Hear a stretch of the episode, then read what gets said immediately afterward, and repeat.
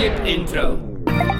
Welkom bij Skip Intro, de seriepodcast van Nederland. In deze podcast bespreken we wekelijks een aflevering van het tweede seizoen van HBO-serie The White Lotus. We bespreken onze favoriete momenten, delen onze wildste theorieën en drinken meestal een welverdiende Aperol.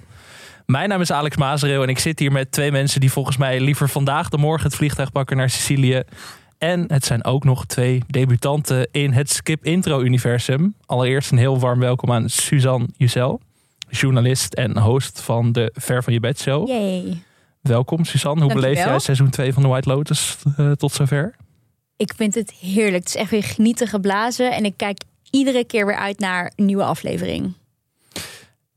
Tegenover jou Suzan zit een actrice, een schrijver, een podcastmaker en ook de persoon die verantwoordelijk is voor de social media bij dag-nacht Media, waaronder de socials van Skip Intro. Welkom, Tietje Hoogendoorn. Bedankt, hartstikke leuk om hier te zijn en om de socials te mogen ondersteunen.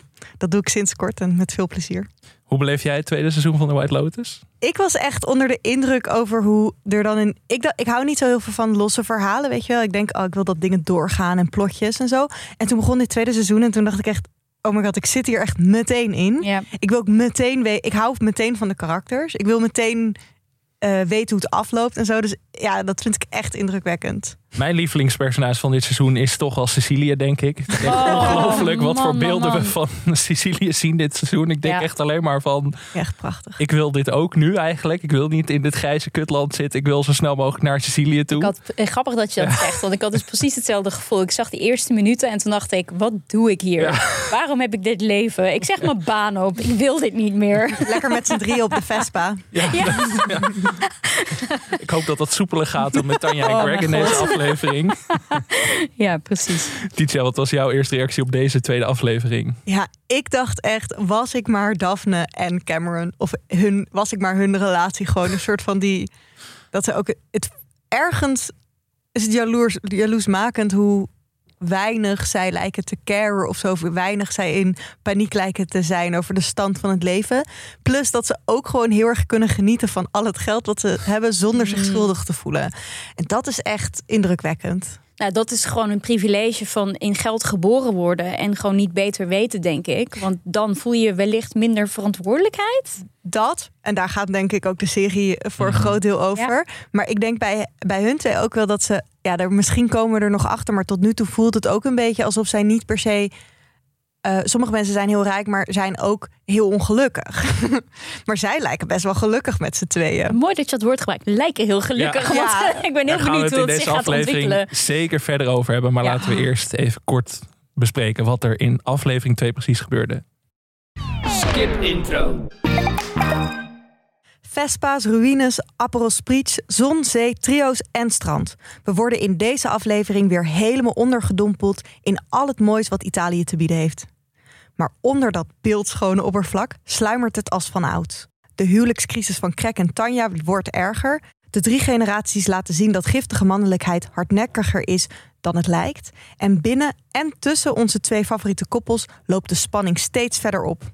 Het woord... Hater en hater. We hebben zoals elke week een favoriet moment meegenomen. En we hadden het er van tevoren al over, Suzan. Het was heel moeilijk om iets te vinden deze week. Want er zijn zoveel hoogtepunten. Zeker, absoluut. Ik had echt heel veel favoriete momenten. Dus ik heb echt mijn lijstje soort van 3 keer doorgescrollt om een favoriet moment uit te kiezen. En uiteindelijk maar geloot of zo? Of met een dobbelsteen? Maar of heb je toch wel... Ja, het was echt gewoon wikken en wegen. En toen dacht ik uiteindelijk het eerste wat in me opkomt. En toen heb ik gekozen. Ja. Nou, zal ik maar meteen zeggen welke? Ja, die van ons sluiten heel erg op elkaar aan. Maar het was wel een soort van de aflevering van Tanya, denk ik. Ja, dus. Zeker, absoluut. Want Tanya en Greg gingen op een uitje. We leren later waarom ze een hele dag samen op pad gingen. Want Greg had andere plannen voor de dag erna. Yep. Maar Tanya die wilde op de Vespa en die wilde zich Monica Vitti voelen. Ik heb dus haar, ik wist niet welke actrice dit was. Toen ben ik haar dus gaan googlen. En ze lijkt ook echt met dat blonde haren, die Monica Vitti. Die lijkt dus inderdaad ook op Tanya zelf. Niet als het aan hotelmanager Valentina lag. Want die dacht dat ze eruit wil zien als Peppa Pig. En daar heb ik echt het hardst op. Ik moest zo hard lachen ook. Gewoon die directheid. Ik bedoel, ik zou het denken, maar ik zou het niet zeggen. Ja, dus we moeten het later even hebben over de passieve agressiviteit van Valentina, de hotelmanager. Want daar ga ik wel echt heel goed op. Maar ja, gewoon die hele scène van Tanya en Greg op die Vespa. Ja, en met dat vliegje in haar mond. Dat ze dan probeert te spugen. Dat is zo cool. Ik dacht echt van ze gaan crashen of zo. Ze gaan crashen. Maar hadden jullie ook dat... Want nou ja, best wel in aflevering 1 denk je best wel... waarom is Tanya eigenlijk met Greg? Ja. En dat nu opeens dacht je... oh, hij heeft ook een hele aardige kant. Zo van, omdat hij was zo van, dit wordt jouw dag, dit is jouw vakantie. En hij ging daar helemaal in mee. Maar ervaarde je dat echt zo? Want bij hem heb ik dus de hele tijd dat hij haar dus een beetje iets geeft... maar eigenlijk continu aan zichzelf denkt. Het is gewoon een klassieke narcist, deze man. Ja. Hoe hij met haar omgaat en haar wat dingen geeft... maar uiteindelijk haar toch ook weer breekt.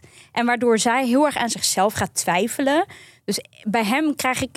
eigenlijk gewoon de creeps. En dat had ik eigenlijk ook al in het vorige seizoen. Ja, dat ik dacht, deze man is echt heel goed. Erg. Nee, maar dat begrijp ik. Alleen, ik had het gevoel dat die kruimels die hij gaf... die zijn niet altijd even duidelijk in de aflevering. Dus deze, zeg maar... dat ik ook dacht, waarom valt Tanya hiervoor? Wat geeft hij? Oh ja, op die manier. En nu was hij echt zo van... nu zien we die momenten dat hij dat geeft. Dat was dit moment. Ja. En dat is natuurlijk waarom zij... erin gelooft. Of ja, precies. En dat vond ik echt dat ik echt dacht... oh, misschien wisten wij iets niet. Gaan we dat nu zien? Misschien zijn we de hele tijd op een verkeerd spoor gebracht. Gaan we dat nu zien? Nou ja, we weten allemaal hoe het verder ging. Maar dat moment vond ik bijzonder. Dat hij opeens was, dit is jouw dag. En we gaan er jouw feest van maken. Maar uiteindelijk loopt het toch allemaal weer redelijk verkeerd af. Want het eindigt in een restaurant. Ook wel weer heel grappig dat Tanya die helm niet afkrijgt. Die Italiaanse motorhelm. Daar heb ik ook heel erg hard om gelachen. Dat ze met die helm op dat restaurant binnenkomt. En haar assistente zit al in het restaurant. Daar gaan we het straks over hebben. Maar ja, tijdens die hele dinerscène... zien we ook wel een iets andere Tanya. En dat vond ik ook wel nuttig. Want ik dacht wel vorige week al... ik vind het heel leuk dat ze er is. Want ik vind Jennifer Coolidge wel echt een legende. Maar was het per se nodig om haar weer terug te brengen... voor een tweede seizoen? Maar dat werd nu wel gerechtvaardigd in deze aflevering. Maar ook omdat we wat meer over haar leerden. En dat ze niet alleen maar die gekke wildcard was... die de hele tijd in werd gegooid. Ja, eigenlijk... de hele tijd is zij best wel een soort labiel figuur... die gewoon niet zo goed weet wat ze wil... die heel veel geld heeft en die alle kanten op vliegt. Nou, dat gebruikt hij dan ook alle echt kanten wel. Op vliegt. Inderdaad. En hij gebruikt dat natuurlijk heel erg tegen haar. Ja. En dan zie je dus dat zij een soort van totaal overspoeld raakt... en helemaal niet goed weet wat ze met dat gevoel moet... en als een klein kind opstaat en wegloopt. En dat zegt denk ik ook heel erg veel over... over haar emotionele ontwikkeling. Dat eigenlijk nog niet helemaal... eigenlijk emotionele ontwikkeling van een kind heeft. Ja, de vraag is of zij echt een sympathiek personage is. Ik denk het eigenlijk niet ook sympathie. Niet. Maar ze is gewoon zo... Ze heeft iets heel tragisch. En daardoor ga je haar misschien automatisch wat sympathieker vinden dan ze eigenlijk is. Dat heb ik dus niet. Ik wilde dat even bij deze zeggen. Ja. Ik zie dat... Ik snap wel wat er gebeurt. Maar ik denk echt het voelt voor mij echt narcistischer eigenlijk dan Greg. Nou, dat is grappig dat je dat zegt. Want als je hen even gaat psychologiseren inderdaad... is het heel erg... past het ook in het plaatje dat dus zij elkaar aantrekken. Ja. Dat zij eigenlijk een soort labiel figuur is... dat geen goede emotionele opvoeding heeft gehad. En dan vervolgens een man aantrekt... die ook alleen maar aan zichzelf denkt. En dat zij allebei alleen maar aan zichzelf denken... en vervolgens een soort hele rare symbiose hebben... Nou, wat hiermee te maken heeft, is dat ik op het einde krijg je eigenlijk, heb ik automatisch dat je denkt, oh nee, hij pakt Tanya, weet je wel. Dus dan is Tanya eigenlijk het slachtoffer. Terwijl eigenlijk denk ik ook, wie is hier nou het slachtoffer? Want wie misbruikt hier nou wie? En ook, ik weet niet waar hij precies, uit welke positie hij precies vandaan komt, maar hij... ik weet niet. Ik weet niet zo goed. Zij heeft gewoon heel veel geld. En ze doet er ook niet per se, heb ik het gevoel, echt iets heel sympathieks mee. Dus vind ik het dan heel erg als hij haar geld afhandig wil maken. Maar dat is niet helemaal zo, toch? Want hij zegt in die restaurantscène volgens mij van... je hebt me iets laten tekenen, zodat ik niet financieel onafhankelijk ben. Precies, maar dat is dus geloof ik... Kijk, hoe ik die laatste scène interpreteerde... is dat hij bezig is haar naar een punt te krijgen... zodat hij bij haar weg... Dit is wat ik weet dus ook nog steeds niet zo goed wat er nou gebeurde. Maar voor mij kwam het een beetje op over dat hij naar een punt wilde... dat hij weg bij haar kan gaan en geld mee kan nemen. Oh, dat is wel interessant. Of hij probeert haar te scammen als een soort scamartist. Dus hij probeert haar te laten investeren in iets of zo. Wat denk jij, Alex? Ik vind dat eerst wel een interessant heel. Want ik zat ook te denken van, heeft hij nou echt een minnares? Dat vond ik een beetje gemakzuchtig of zo. Terwijl de schrijver van deze serie volgens mij iets vaker wat slimmer omgaat met dat soort dingen. Ik zat eerst te denken, misschien heeft hij nog gewoon een andere familie of zo. Dat was een theorie die ik op internet vaker zag. Dat hij gewoon al een tweede vrouw heeft of zo. Ja. Of dat al langer heeft en misschien al had voordat hij Tanya ontmoette. Maar ik vind dit ook wel interessant. Dat hij haar tot het uiterste probeert te drijven. Juist door te zeggen van ik moet morgen weg. En dan net iets te hard gaat bellen op dat balkon. En niet heel subtiel. Nee, ik denk niet dat dat het is. Ik denk dat hij dus zeg maar als plan heeft. Want hij zegt toch ook van jij weet niet hoe het is om een baan te hebben die je kan verliezen. En dan vervolgens met geen geld achter te blijven. En daarmee had ik het gevoel dat hij haar manipuleert in... Want als hij niet meer die baan hoeft te doen... hoeft hij ook niet meer weg van dat eiland of van Sicilië. En dus moeten ze wel in gemeenschap van goederen trouwen. Of... Zo, dit is echt een enorme deep dive. Ik zit hier helemaal soort van in en ik denk... wauw, eigenlijk weten we zo weinig over hem. Dat zou ik doen in ieder geval als ik hem was. Noted. Als deze theorie klopt, dan mag Mike White, de maker van de serie... jou wel toevoegen aan het schrijversteam van seizoen 3, hoor. Respect. Ja, nee, ik merk dat mijn hoofd helemaal zo ontploft. Die emotie. Zo'n emoji. Zeker. Suzan, laten we het over jouw andere favoriete moment hebben. Want je had er inderdaad meerdere, maar je wou het even hebben over Ethan en de 5 AM Club. Ja, precies. Want de opening sowieso, het shot van Sicilië. Oh, ging ik helemaal zwijmelen. Maar je ziet dus dat hij wakker wordt, dan is het nog donker buiten. Nou, dan gaat hij zijn horloge omdoen en dan gaat hij hardlopen. En het grappige is dus op het moment dat hij naar buiten loopt om te hardlopen, dan komt hij... even kijken, een van die twee meiden tegen, Lucia. Ja. En die zegt dan, buongiorno. En dan gaat hij dus hardlopen. En toen dacht ik, oh, deze jongen is lid van een 5 AM club. Dat is dus een groep die heel vroeg opstaat, heel gedisciplineerd, dus een ochtendroutine heeft. En dat zie je dus ook bij hem. En toen dacht ik, oh ja, dat past eigenlijk wel in het plaatje van de self-made millionaire. Ja. Iemand die heel erg dedicated is, weet je wel. En, Silicon Valley, ja, precies. Op tijd opstaat, wellicht nog affirmaties doet en dingetjes opschrijft. Dat zie ik hem helemaal doen om vervolgens een soort imago, weet je, zo van het meritocratische. Als je maar hard genoeg je best doet en maar heel hard werkt, dan heb je dat succes. En voor mij symboliseerde dat heel erg veel, omdat dat natuurlijk ook elke keer terugkomt. Ja. Dat hij degene is die heel hard heeft moeten werken om die miljoenen te maken, waar die nu op zit. Lekker. Hoe keken jullie daarnaar? Nou ja, sowieso Ethan had een interessante aflevering. Ook met de hele dynamiek met Harper en hun seksleven natuurlijk. Maar wat ik het fascinerend blijf vinden is toch wel die relatie met Cameron. En hoezeer hij bezig is om een soort betere versie van Cameron te zijn. Of zeg maar de meer verantwoorde versie. Terwijl Cameron echt laissez-faire is. En zo. Dat was ook een leuke scène. Dat ze in dat bed, dat Harper zei... I feel like we're cosplaying rich people. Ja. Ja. En dat zij opeens zei... Zij was opeens... Oh my god, we zijn hier... zodat jij kan laten zien dat jij cooler bent geworden dan hij was vroeger. Dit is allemaal nog een kleine jongensspel. En toen eigenlijk had ik het gevoel dat ze toen onboord was voor deze reis. Toen dacht ze, oké, nu ben ik er. Vanaf dat moment werd ze ook vrolijker. En kreeg ze dat sardonische lachje op haar gezicht en zo. Ja, dat... ze struggelde nog wel, had ik het idee. Dat ze nog echt wel moeite moest doen. Ja, maar je zit met Cameron en Daphne. Daar zou ik ook wel pas gaan struggelen, denk ik. Ik vond het overigens ook wel grappig. Want toen zij dus bij dat ontbijt kwam en Cameron en Daphne zag en erbij ging zitten, zo van, oh, waar is Ethan dan? Ja. Die was gaan hardlopen vanochtend. En dan zegt hij, Christ, I hate him. Weet je, het is echt zo. Het toont zo goed aan dat hij is gewoon die relaxe guy. Die het altijd goed heeft gehad, et cetera. En die ander is gewoon hard ervoor werken. En gewoon vroeg je bed uit, weet je. Dus dat contrast zag je daar natuurlijk ook heel erg goed terug. Tietje, jij wou het ook nog eventjes hebben over Mia. En daar hebben we het vorige week niet uitgebreid over gehad. Dus, Mia is een van die twee meiden van de locals. Mia en Lucia heb je, geloof ik. Mm-hmm. En Mia gaat op een gegeven moment achter die piano zitten. En dan gaat ze...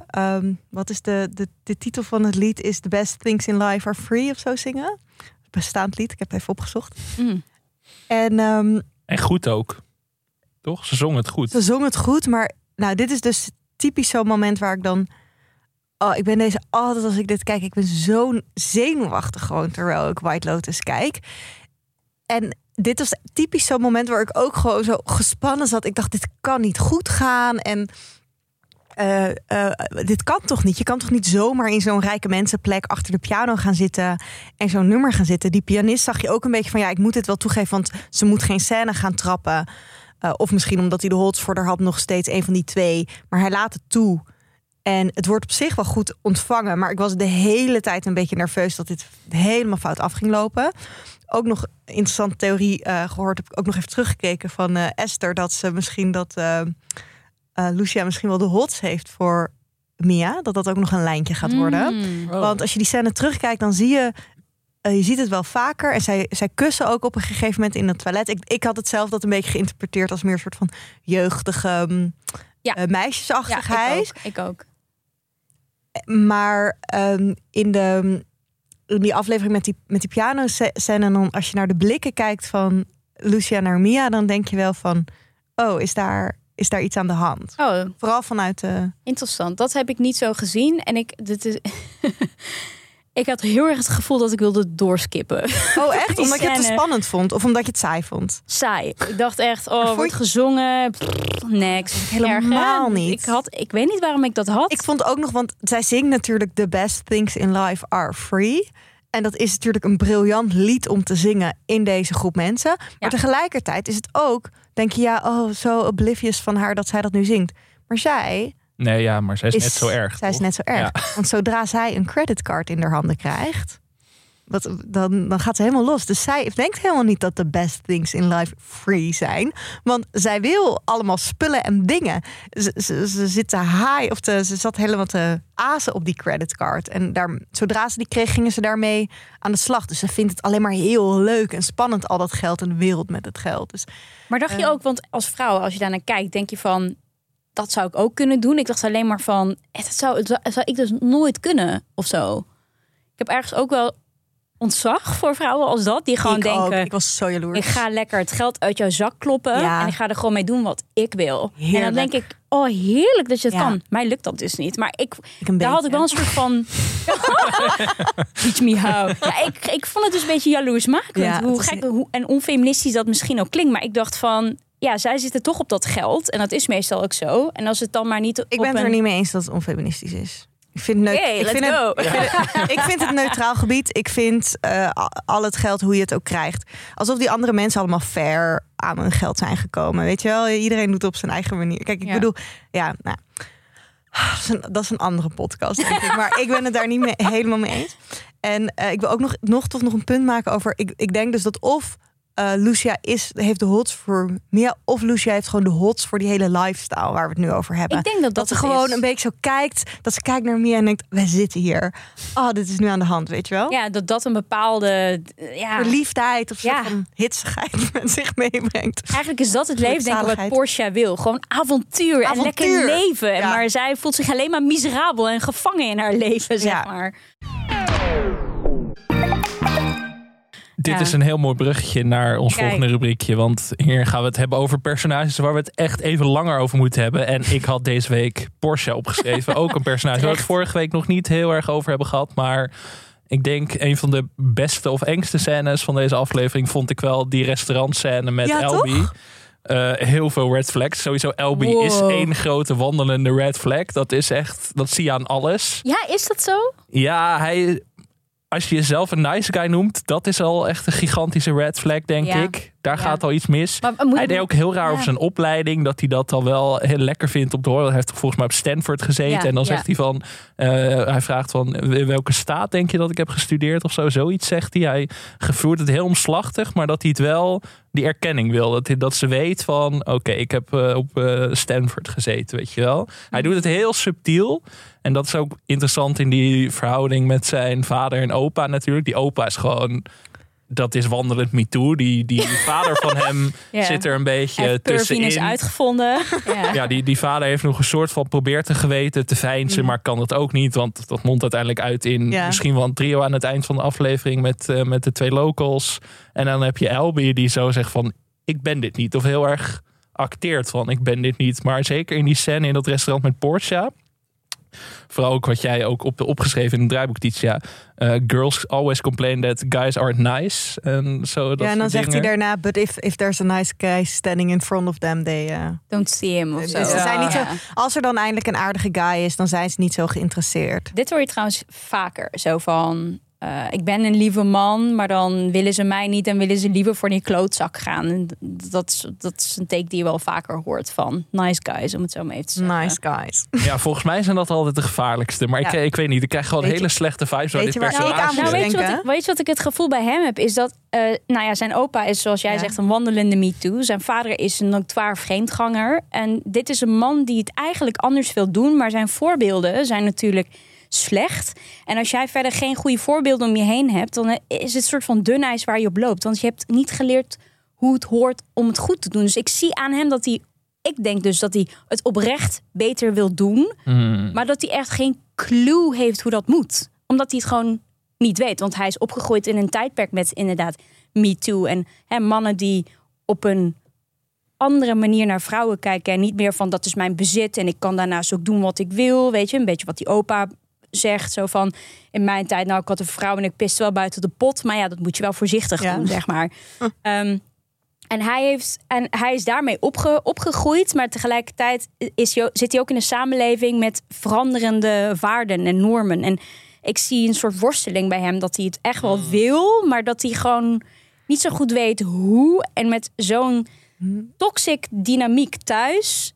kun je er wel van losmaken, is mijn vraag. En denken jullie ook niet dat als hij de nice guys... weet je wel, hij wil het goed doen, maar als puntje bij paaltje komt... als hij door het goed te doen niet krijgt wat hij wil... Ja, die vibes krijg ik erg. Want hij vraagt ook toestemming van mag ik je kussen en zo. Dus maar dat doet hij helemaal... Ja, dat vind ik dus heel goed. Ja, dat is heel goed. Maar dat is toch ook een red flag. Weet je waar ik aan moest denken? Ja.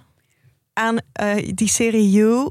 Die Joe. Ik zag het in het draaiboek staan, dus dat gezegd. Toen dacht ik, oké. Iemand die zo... Hij denkt, als ik maar goed genoeg ben... goed genoeg doe, ethisch genoeg met vrouwen omgaan... dan kan een vrouw eigenlijk niet anders... dan voor mij vallen of mij... of zeg maar, ik heb het goede gedaan, dus daardoor heb ik recht op deze vrouw... of op deze persoon.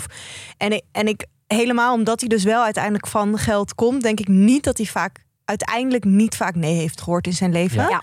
En ik denk ook niet alleen zeg maar... Ik denk wel dat hij veel nadenkt over zijn acties... en wat ethisch is en zo. Alleen ik denk uiteindelijk niet dat hij de echte... De wortels ontbreken bij hem. Dat is een beetje wat ik voel. Maar toen bij mij een red flag omhoog ging was... toen zij vroeg aan hem van... wat voor type vrouw val je dan op? En dat hij daarop antwoordde... Broken birds. Ja, dat was... Toen hij zou wounded birds. Ja. En toen dacht ik echt, oei, nee, dat is echt... Daar moet je opstaan en wegrennen. Ja. Dat is gewoon niet oké. Als je daarop valt, dat betekent dat er iets kapot is in jezelf. Want wat dacht ze toen? Want dat vind ik nog het spannendste aan deze scène. Ik snap niet wat zij aan het doen was. Ja. Wat dacht zij toen, denk jij? Ja, dat... Jij kon haar ook niet lezen. Ik dacht alleen maar, oké, zij voelt zich ergens aangesproken, maar weet ook niet of dat nou goed is of niet. Het voelde heel ongemakkelijk. Wat vinden jullie van haar als personage? We weten echt bijna niks nog van haar. Fucking vermoeiend. Ja? Ja? Oh, ik vind haar echt geweldig. Oh, echt? Ja, ik vind haar heel intrigerend vooral. Dat we ook niks van haar weten. En ik denk echt van, wat wordt haar rol in dit verhaal? Dat heb ik vooral wel, meer... Maar ik heb wel zoiets van, je zit op fucking Sicilië. Weet je wel? Ze gaat maar naar dat ontbijt. Ze gaat maar naar dat avondeten. Ik denk, pak je eten, ga lekker naar het strand... of ga ergens anders eten. Dat mag eigenlijk niet van Tanja. Dan moet ze echt op de kamer blijven de hele dag. Hè? Ja. Hoe weet Tanja dat zij de hele dag op de kamer zit? Dat weet ze toch helemaal niet? Ik denk, mensen gaan gewoon wat doen of zo. Maar ik heb het gevoel dat ze alleen maar aan het klagen is... terwijl je op een eiland zit. Ja. Zoveel... Er is avontuur, je kan het pakken... en alsnog besluit je alleen maar om te klagen. Dus ik vond haar echt... tergend vermoeiend, moet ik zeggen. Ja, ik ben het wel met je eens dat ze een beetje verbitterd is. Maar misschien ook wel terecht. We weten nog haar backstory niet. En daar ben ik zo ontzettend benieuwd naar. Dat gaan we ook wel krijgen. Want ze neemt meds. Ja. Dat zei ze. Hè? Maybe I need to up my meds, zei ze op een gegeven moment. Ja, door anxiety. Toen dacht ik, girl, what are your meds? What are your meds?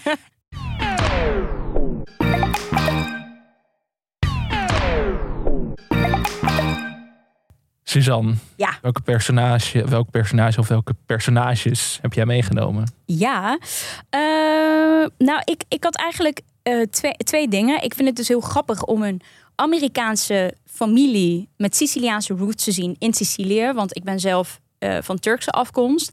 En het doet me heel erg denken ook aan mijn Turks zijn. Dat wij naar Turkije gaan met familie. Dat je ergens soort van denkt, nu ben ik wat generaties dichterbij dan hen. Maar je gaat met het idee dat je ook Turks bent of zo. En dan ga je er naartoe. En die Turken die zien jou helemaal niet als een Turk. Die zien jou gewoon als een Nederlander of als een Duitser. Of gewoon als een Europeaan. Iemand die niet in Turkije is geboren en opgegroeid. En dat had ik ook bij die vorige scène. Dat zij de hele tijd moeten benoemen. Zo van, wij komen ook uit Sicilië. Ja. En je ziet gewoon die Sicilianen kijken van... No, you don't. Dus ik vond het ergens ook wel een soort van confronterend. Omdat je wel met dat idee soort van... Nu spreek ik ook wel Turks, maar je gaat met dat idee daar naartoe. En uiteindelijk als ze erachter komen dat jij gewoon niet uit het land zelf komt... kijken ze echt naar je van... Nee, jij bent geen onderdeel van ons. Dus dat vond ik nog wel grappig om te benoemen. Ja, en toch wel weer Harper. Weet je, zij... Ik vind haar een interessante personage... omdat zij echt een ontwikkeling doormaakt. Veel meer vind ik dan die andere. Wat jij zei, dat zij echt een soort een omwenteling heeft... nadat haar partner, ik ben even zijn naam, Ethan... zegt van, het is toch een soort competitie... om te laten zien wie nou echt heeft gewonnen, hè, tussen die mannen. En ook hoe zij toch elke keer ongemakkelijk wordt... heel de tijd met dat boek rondloopt, er eigenlijk niet in leest... maar in dat gesprek elke keer wordt betrokken. Ik vind haar toch wel... observatie dat ze niet in haar boek leest. Ja, en je ziet ook dat ze met jaloezie kijkt naar Cameron en Daphne... want ook al maakt ze hun de hele tijd belachelijk... ik heb echt het gevoel dat ze dat doet om zichzelf beter te voelen. En dat zegt Ethan op een gegeven moment ook tegen haar. Dit doe je elke keer. Van als je je bedreigd voelt, dan ga je de ander omlaag halen... want dat doe je niet bij onze schoonmaakster. En dat zie ik bij haar heel erg. Ja, want zij heeft dat geld natuurlijk net gekregen. Of zij had geen geld, ze heeft nu wel geld. En ik denk dat zij nog heel erg in strijd is... met het feit dat zij nu bij een groep mensen hoort... waar ze eigenlijk ethisch gezien soort van zich niet mee wil... hoe noem je dat? Identificeren. Dus als ze met hun is, dat koppel, die Cameron en... Daphne. Dan denkt ze de hele tijd van... Ik moet onthouden, zij zijn slecht. Ik moet onthouden, zij zijn slecht. Ik ben goed en... Zo, dat voel ik heel erg. Ja, zo van, ik moet niet dat worden. Ik heb wel geld, maar met het geld wat ik heb, doe ik goede dingen. Dus dat conflict, zo van, dat ze inderdaad niet... Daarom zei ik in het begin van deze aflevering ook van... Ik ben zo jaloers op Daphne en Cameron. Ja. Want ik voel me inderdaad veel meer een soort Harper of zo. Veel meer dat je van de privileges die je hebt, dat je dan denkt... Oh, weet je wel? We gaan het in een stichting steken. Ja, dus het vraagt op een gegeven moment... Wat vinden jullie nou eigenlijk van dat jullie al dat geld hebben? En dan doen ze zo heel erg van... Ja. Oh nee, en wij geven het allemaal uit aan goede doelen. En dan... Ik dacht alleen maar, het voelt ook pretentieus. Het voelt heel pretentieus. Ja. Omdat... irritanter, ja. Heel irritant. Nou ja, ik snap het wel. Maar zeg maar, het is natuurlijk zo van... Als je er echt zo tegen dat geld was... Had je dat geld nooit aangenomen. Of, zeg maar, waarom doe je dan zoveel moeite om dat geld te verdienen? Precies, dus zij willen het. Zij zitten heel erg in strijd met dat. En dat heeft zij dus, dat wat jij net zegt... Dan komt ze naar die ontbijttafel en dan kijkt ze naar hun. En dan zie je inderdaad eigenlijk precies wat jij zegt... Nu komt het ineens helemaal binnen nu. Ja, dat met dat boek en zo. Denk ik, je ziet gewoon dat ze eigenlijk denkt van... Ik kan me hier niet aan overgeven, maar inderdaad wel... Ik ga niet in het boek lezen, ik ga wel in gesprek met hen. En ik ga wel blijven bevechten of zo... dat ik me daar niet aan toe ga geven. Ja, de hele tijd maar moeite doen van... Nee, maar ik ben niet zo, hoor. Ja. Ik heb het geld er, maar ik ben niet zo. En ik alsnog mijn lievelingskarakter. Ik ben niet zo'n simpel persoon. Ja, dat is echt... Die van mij, ja. Maar ook de hele tijd dat zij... Zij denkt van, er is sowieso iets mis bij Cameron en Daphne. Achter de schermen moet het wel ruzie zijn. Ik heb dat als kijker ook. Dat ik denk, ik geloof ook niet dat dit alleen maar seks en gezelligheid... en een beetje zorgeloos door het leven gaan is. Maar de serie presenteert het wel ook aan ons zo. Of dat echt zo is, ook weer in deze aflevering. Ik vind het ook heel herkenbaar gedrag. Ik kan dat ook wel doen. Dat ik dan, als ik me zo... precies eigenlijk hoe Ethan dat ook eigenlijk... Ethan confronteert Harper ermee. Je doet dit omdat je je bedreigd voelt. Precies. En anders kan je niet makkelijk je dag doorkomen of zo. En je doet dat niet bij onze schoonmaakster. Ja. En ik herken dat wel. Ik denk dat ik dit ook wel eens kan doen. Gewoon in mijn hoofd, weet je wel. Dat je toch andere mensen naar beneden gaan praten van... Nou, zij hebben vast ook... problemen in dit of dat vlak in hun leven. Precies, als ik dit mag psychologiseren... in schematherapie noemen ze deze modus... noemen ze de zelfverheerlijker. Dus wat je doet is eigenlijk... jezelf beter voelen en anderen naar beneden halen... om niet bij een bepaald gevoel te komen. En waarschijnlijk is dat gevoel bij haar... nou ja, god, hoe kunnen we dat invullen? Nou ja, zij denkt, is mijn relatie wel goed genoeg? Doe ik het goed? Onzeker? Ben ik wel een leuke vriendin? Ben ik eigenlijk, want zij ziet natuurlijk die... Daphne. En zij denkt de hele tijd, waarom ben ik niet zo fun? Ja, dus en dan eigenlijk... ik ben niet zo fun omdat ik gewoon wel bewust ben. Daarom ben ik niet fun. Dus dat Daphne fun is eigenlijk een gebrek. Ja, dat is hoe precies. Zij is. Ja, exact. Ja. Ja, en toch ook, Cameron is wel weer op de versiertour met Harper. Ook weer in het water. Was ook goed gefilmd. Het was een soort Jaws. Op een Jaws manier werd het gefilmd. Dat Cameron zeg maar aankwam zwemmen en dat je Harper zo onder water ziet. Dat was echt spannend. Een soort van Jaws. Alleen de muziek ontbrak nog. Ja. Dat is echt zo. Ik dacht nog eens ook schreeuwen. Ja. Maar ik zat daar ook over na te denken. Hoe is dat vanuit Cameron ook weer een soort machtsspel naar Ethan toe? Dat hij denkt van oké, hij heeft nu net zoveel geld. Maar wil hij gewoon Ethan? Nou ja, dat die emoji dan... is weer terug. Ja. Ja. Nee, maar weet je, vorige week, want ik had de vorige aflevering ook geluisterd. Was ook echt heel leuk en jullie hadden me echt...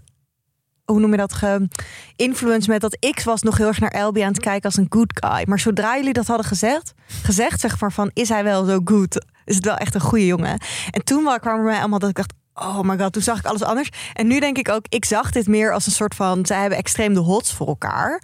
Harper en Cameron. Maar nu denk ik, nee, Cameron zit ook in dit spel. Ja.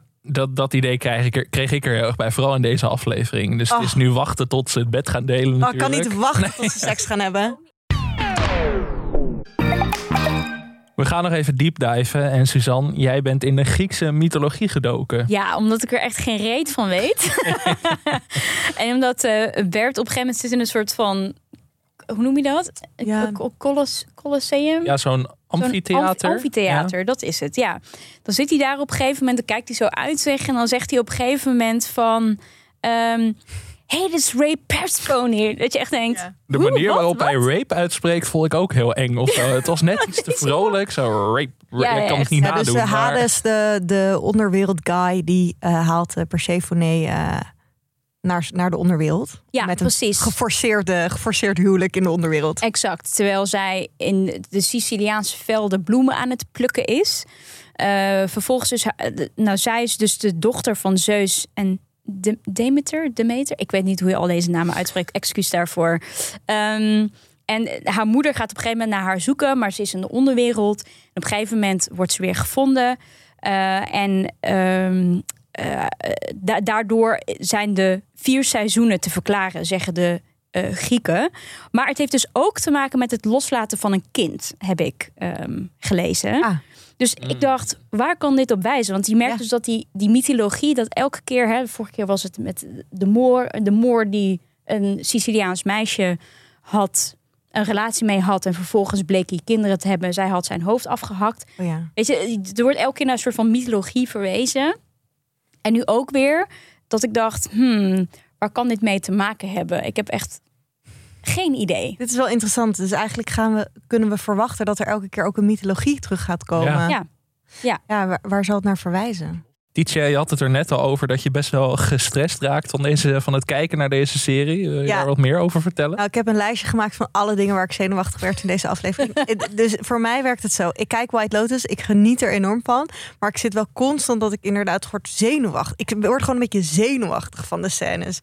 En dat gaat van dat die meiden op een gegeven moment die creditcards krijgen en... dat ze zo die creditcards... Ik had helemaal niet het gevoel dat het de bedoeling was van Dominic... dat ze die creditcard, dat ze ook die kamers in mochten bijvoorbeeld. Ik had niet het gevoel dat dat de bedoeling was. Maar dat weet ik niet wat ze hebben afgesproken. Dat ze al dat geld uit gingen geven. Ik denk dat ik word er gewoon een beetje nerveuzig van. Ethan die zich ging lopen aftrekken. En ik denk, oh nee, nu komen ze binnen. Ja. En zo... Terwijl er zit helemaal niet zo'n heel spannend thrillerachtig muziekje onder of zo. Maar het is gewoon, er heerst een soort spanning. Ook gewoon dat Tanya en Greg op die scooter werd ik gewoon nerveus van. Het einde werd ik nerveus van. Ja.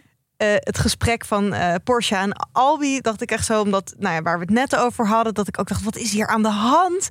Wie is er nou slechter? Wie wil nou wat? Wat gebeurt hier? Ik, ja... En toen die ene meid, dus die Mia, die ging zingen. Toen werd ik ook dus heel zenuwachtig. Nou ja, ga zo maar door. Maar ik vind het wel een hele goede observatie. Maar dat heb ik dus bij Mike White, bij heel veel dingen die hij maakt. Het is een soort ongemak die hij bij jou weet te triggeren. Het zijn alledaagse scènes en alles herken je wel iets. En je voelt de hele tijd, er gaat wat gebeuren. Wat gaat er gebeuren? Ja. Wie is deze personage? Het is allemaal mysterieus. Je moet erom lachen, maar het is allemaal zo ongemakkelijk. Eigenlijk is ongemak gewoon het woord, vind ik, van deze hele serie. Omdat je ziet de hele tijd scènes waarbij je denkt, oh god, wat nu? Ja. Oké, hoe gaat zich dit ontwikkelen? En je hoofd draait de hele tijd overuren, zeg maar. Maar op een goede manier. Ja, terwijl het dus de plot is niet, zeg maar, het ding van deze serie. Nee. En dat is er zo fascinerend aan. Want je zit, we gaan het zo weer over het moordpoeltje hebben. Maar dat vind ik eigenlijk een bijzaak voor deze hele serie. Het maakt me niet heel veel uit. Oh ja, er gaat nog iemand dood. Maar toch, die stress blijft er maar in. En dat gaat dus niet eens zozeer over de plot, maar veel meer over de vibe en waar het heen gaat. En wat die personages, hoe die onderling op elkaar gaan aansluiten en zo. Ja. Dat is het meer. Ja. Je wilde het ook nog even hebben over de piemelkloof, Tietje. Ja, vorige week in de aflevering hadden jullie het natuurlijk over wat er gebeurde tussen Harper en Cameron tijdens het omkleden. En toen hadden jullie het geloof ik ook al wel even over ik weet eigenlijk niet heel goed wat jullie hier precies over zeiden, maar het viel me toch wel weer op in deze aflevering dat er vrij weinig onnodig vrouwelijk naakt is. Mm-hmm. En best wel veel onnodig mannelijk naakt. En dan niet per se super naakt, maar bijvoorbeeld Ethan zat nu weer te douchen. En dan is er gewoon, dan is de kamer gewoon net zo iets lager dan als je alleen een bloot torso zou zien of zo. Ik ga niet liegen, ik vond het niet erg om naar te kijken. Nee, precies. En ik vind het gewoon heel interessant. Want ik vroeg daarna ook, ik had het er nog even over van, zit er dan, wat voor regisseur zit hier op? Wat voor schrijvers? Weet jij daar iets van hoe het schrijversteam of het makersteam hier? Nou, dat is dus grappig. Is het een divers team of is het allemaal man? Er is geen schrijversteam. Mike White, de maker, doet alles. De regie en de scripts doet hij allemaal in zijn eentje. Maar hij heeft wel waarschijnlijk mensen die ideeën verzinnen. Want ik denk wel dat dit ook een bewuste keuze, voor mij voelde het in deze aflevering dat het een bewuste keuze is geweest. Dat ze wat eigenlijk normaal heel normaal is dat er in series veel vrouwelijk naakt is om scènes, weet ik veel, een edge te geven of zo. En dat doen ze nu bij de mannen vaak. En dat gebeurt tegenwoordig wel vaker met series. Dat is niet meer zo heel erg ongebruikelijk, maar ik vond het wel leuk om te merken dat dat hier ook was. En dat geeft het toch ook wel, ik denk dat het een slimme keuze is, want het geeft het op een natuurlijke manier toch ook een beetje een soort ook een soort edge die niet zo saai is. Maar ik vind ook wel eigenlijk deze hele serie door, eigenlijk staat mannelijkheid best wel centraal. Wat is die mannelijkheid? Nou, hoe gaan deze mannen ermee om? En als je het op die manier bekijkt, vind ik het er wel bij passen, zeg maar. Zeker. Dat heeft misschien ook te maken met al het geld waar het over gaat en de macht die daarbij komt kijken. Dat denk ik wel, ja. Laten we nog even gaan naar het moordpoeltje. Ook al zeiden we net dat die moorden, het zijn er meer dit seizoen, eigenlijk niet heel veel uitmaken. Ik zat toch deze week misschien aan Cameron te denken en dan toch weer die relatie met Ethan. Of toch Greg, en dat is dan de safe bet in dit geval, ondanks al jouw complottheorieën, Tietje, in het begin van deze aflevering.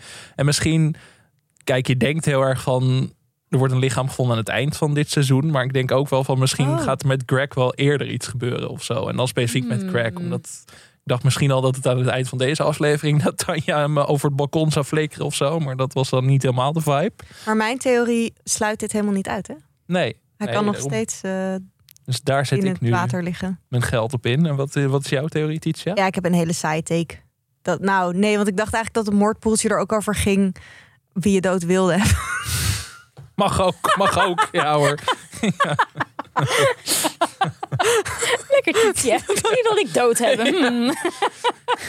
Ja, dat is wel, soms wel ligt dat dicht bij elkaar. Ja. Met Greg sowieso. Maar ik weet niet. Ja, ik dacht gewoon dat die Bert zich zo aan het misdragen is. En zo vervelend is of zo in zekere zin. En niemand, wie mag hem nou? Wie heeft nou nog sympathie voor hem? Zo'n een beetje. Niet echt. Het is wel een awkward silence dit. Ja, ja. Dus niemand mag hem. Dus dat was een beetje. Dus misschien was het niet zo van wie wil ik dood hebben. Maar dat ik dacht van hij heeft gewoon niemand mag hem. Ja. Nee. Iedereen heeft hem alleen maar nodig voor het geld. Ik moet de hele tijd ook denken aan dat die hotelmanager Valentina in die eerste aflevering tegen hem zegt van... oh, wat knap dat u hier nog bent. U bent zo oud. Ja. U bent zo oud. 5 keer. Oh, deze vrouw. Wist je al dat je oud was? Ja, ja, precies. Suzan? Nou, aan het eind zag je dat Bert een film, The Godfather, aan het kijken was. En toen stond er dus echt in beeld... In Sicily, women are more dangerous than shotguns. En toen dacht ik... waar zal dit nou verwijzen? En vervolgens hoort hij natuurlijk zijn zoon Dominic in de kamer met die 2 meiden tekeer gaan. En ik dacht ook van, zoveel lawaai. Ik bedoel, je vader ligt naast je. Ik bedoel, je wordt dan gepakt. En ik dacht, oké, er zit dus een vrouwengevaar. Waar doelt dit op? Gaat hier wat mis? Dat triggerde iets bij mij. Maar... ja, god. En dan betaal je zoveel geld voor een kamer. En dan is het niet geluid. Zo gehoorig. Ja. Als jullie nog even kort vooruitblikken naar de komende aflevering. Waar hopen jullie op? Suzan? Ik op hoop is eigenlijk Albie's true nature toch wel. Want er zijn bij mij vraagtekens bijgekomen. Ik dacht eerst ook, dit is een good guy. En nu heeft hij echt red flags laten zien. Waardoor ik denk, wie ben jij nou eigenlijk? Dus ik hoop dat we... hem meer ontrafeld zien. En ook hoe dat in relatie is met Portia. En of we haar background story nog veel beter kunnen zien. Dus daar ben ik wel benieuwd naar. Ik hoop dat we meer gaan zien van Valentina, de passief-agressieve hotelmanager. Want zij is zo onaardig tegen die gasten ook heel vaak. Ja. Ook die scène met Dominic dan... Dat hij wil de locals op zijn kamer erbij. Of op de kamer van zijn vader. En dan is zij is volgens mij echt aan het testen van...